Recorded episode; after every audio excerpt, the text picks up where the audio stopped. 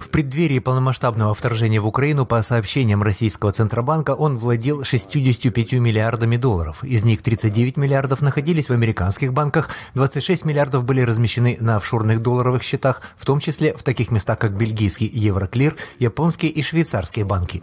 Они хранились в долларах, в отношении которых США имеют потенциальную юрисдикцию. Страны, которые размещают долларовые счета за рубежом, делают это в рамках сотрудничества с банками США. Чтобы не вдаваться в лишние подробности, скажу, что правительство США может, если пожелает, осуществлять юрисдикцию в отношении офшорных счетов в долларах.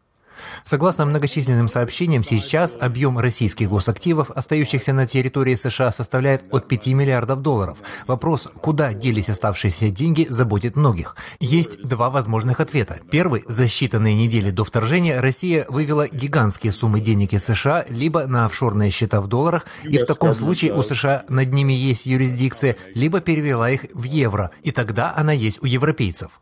Я думаю, порядка 10 миллиардов долларов российского Центробанка превратились в золотые слитки.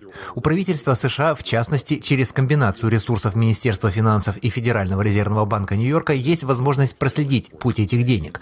Причина, по которой Россия разместила свои средства в бельгийском депозитарии Евроклир в том, что у него есть право содержать офшорные счета в различных валютах, предоставленные ему разными странами. Таким образом, Бельгия оказалась в чрезвычайно деликатном положении, став местом, где русские пытаются прятать прятать свои деньги. Однако бельгийское правительство хочет действовать только в тесной связке с партнерами.